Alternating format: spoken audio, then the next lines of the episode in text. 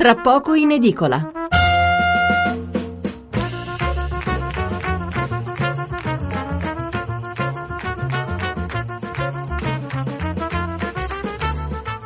Buonasera da Stefano Mensurati e benvenuti all'ascolto di Tra poco in edicola, la rassegna stampa notturna di Radio 1. 800 055 101 il numero verde per intervenire in diretta, 335 699 29 49 il numero per inviarci un sms.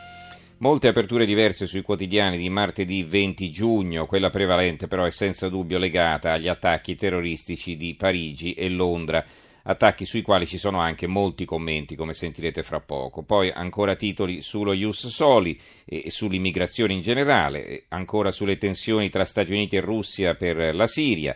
Sulla cosiddetta Blue Whale, la balena blu, una ragazza milanese è stata indagata per istigazione al suicidio.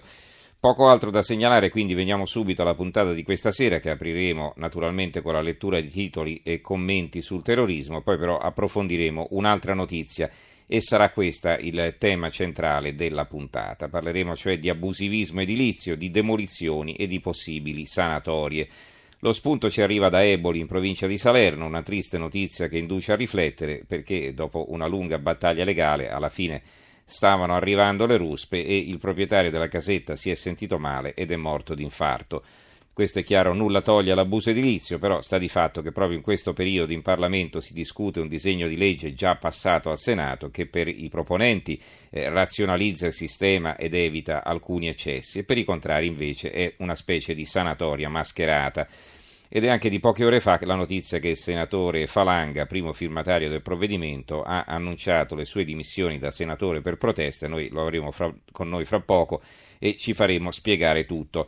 In chiusura di trasmissione le altre notizie, oggi come sapete chiudiamo prima, allora titoli e commenti sul terrorismo e poi Parigi, e Londra naturalmente e poi l'approfondimento. Allora Corriere della Sera, Londra ora teme la violenza anti-Islam, la Repubblica, Londra, attacco davanti alla moschea, giorno di terrore nel cuore di Parigi.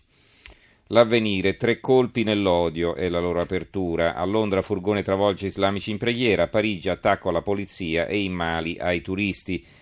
Premier May in moschea, la società è divisa, incubo suprematisti. Il fronte africano cercavano stranieri, un'azione inattesa. Il commento è di Massimo Calvi, l'articolo di fondo, le parole e i fatti è intitolato. La notizia questa volta è che un uomo bianco, un britannico di cittadinanza e di sangue, precisazioni infelici, lo ammettiamo, ma necessarie, ha diretto il furgone che guidava contro un gruppo di fedeli musulmani fuori da una moschea a Londra. Una persona è morta, altre sono ferite anche gravemente. Si sa poco per ora delle ragioni che hanno mosso l'attentatore, ma le autorità londinesi hanno parlato di terrorismo dopo solo otto minuti dal fatto. Un'azione fotocopia rispetto a tante altre, solo con l'obiettivo capovolto, non un islamico jihadista contro occidentali, ma un occidentale contro islamici. Si potrebbe pensare al gesto di un pazzo isolato, di uno squilibrato, ma questo non cambierebbe le cose. In fondo non è anche ciò che si è detto in tanti casi di azioni riconducibili al Daesh, da Nizza a Monaco di Baviera, da Stoccolma a Parigi, compreso il tentativo fallito sugli Champs-Élysées. La follia non è una buona scusa per nascondere le evidenze più faticose e scomode di ammettere, come il fatto che ci troviamo di fronte a eventi maturati in un contesto storico, culturale, sociale e politico avvelenato dall'odio. Lo abbiamo visto anche nell'attentato di domenica al resort in Mali ed è un odio che non guarda in faccia a nessuno e soprattutto non si alimenta da una parte sola. Il fatto quotidiano. Qui non è l'apertura, loro aprono con la Consip, ma ve ne daremo conto più tardi. Allora, il secondo titolo per importanza però è questo: Da Londra a Parigi, due auto sulla gente, anche islamica. L'inglese contro i fedeli della moschea, il francese contro la polizia. Un 47enne lancia in furgone davanti a uno dei templi della capitale britannica, il primo terrorista antimusulmani, un morto e una decina di feriti. Sugli Champs-Élysées un 31enne tenta un'azione kamikaze con la propria macchina, poi viene abbattuto. E libero, la vendetta è il titolo a tutta pagina. C'era da aspettarselo. Gallese si lancia col furgone contro la folla fuori da una moschea a Londra gridando uccido i musulmani. Siamo dispiaciuti ma non stupiti, se non si fermano i terroristi dell'ISIS ci saranno altri episodi simili. Autobomba contro la polizia a Parigi, a Crotone richiedente asilo arruolava per il califfo.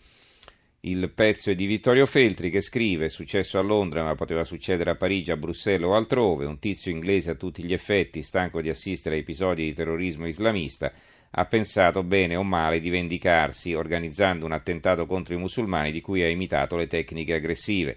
È salito su un furgone preso a noleggio e ha investito una dozzina di persone appena uscite dalla moschea, una delle quali è morta e dieci sono state ferite. Era nell'aria che qualche occidentale avrebbe reagito alle stragi portate a termine in nome di Allah, così che siamo addolorati che sia avvenuto ciò che temevamo, però non ne siamo stupiti. Eh, il manifesto, Londra attacco alla moschea, Finsbury Park, l'attentatore un gallese accusato di terrorismo. Il foglio, Orlando un anno dopo, e qui eh, il pezzo di Giulio Meotti è eh, legato anche al comportamento della stampa. I media non riescono ancora a usare la parola Islam per i 49 gay uccisi al Pulse. Su Londra invece niente cautele. Eh, da Twitter arrivano le condoglianze più brevi e in cui eh, le parole scelte pesano di più.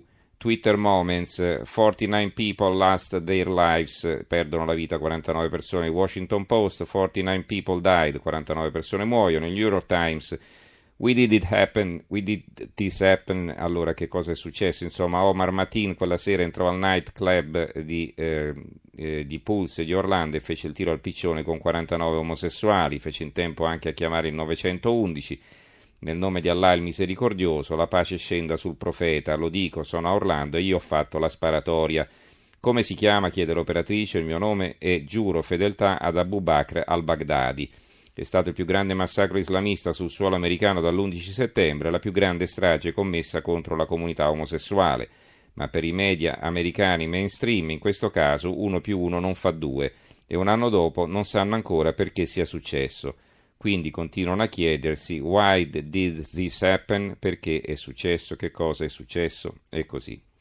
Invece dice Lond- su Londra niente cautele, poi il prezzo prosegue, su Londra niente cautele perché dopo otto minuti già parlavano di terrorismo anti-islamista, di suprematisti e così via. Allora, il mattino di Napoli, Londra, Parigi, il virus dell'odio, Finsbury Park, attacco alla moschea, Champs-Élysées, kamikaze in auto contro i gendarmi, la miccia del radicalismo incendia le due capitali europee, il terrorismo inglese, il terrorista inglese ha investito la folla al grido di morte ai musulmani.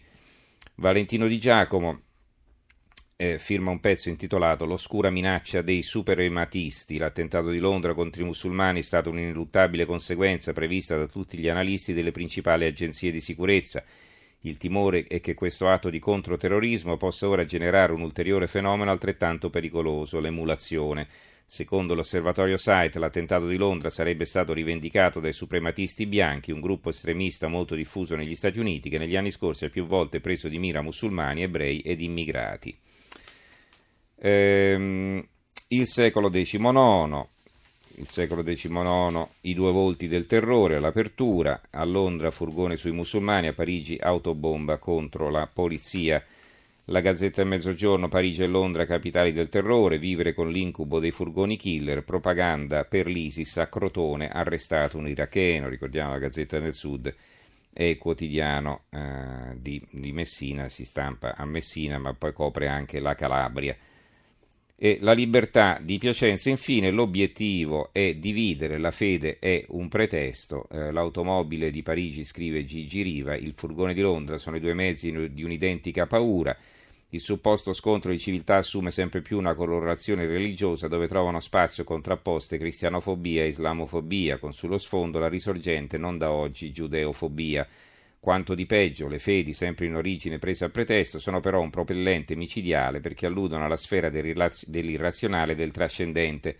Il fanatismo che ne consegue è difficilmente arginabile con la logica della politica, il terreno della mediazione e del confronto per eccellenza.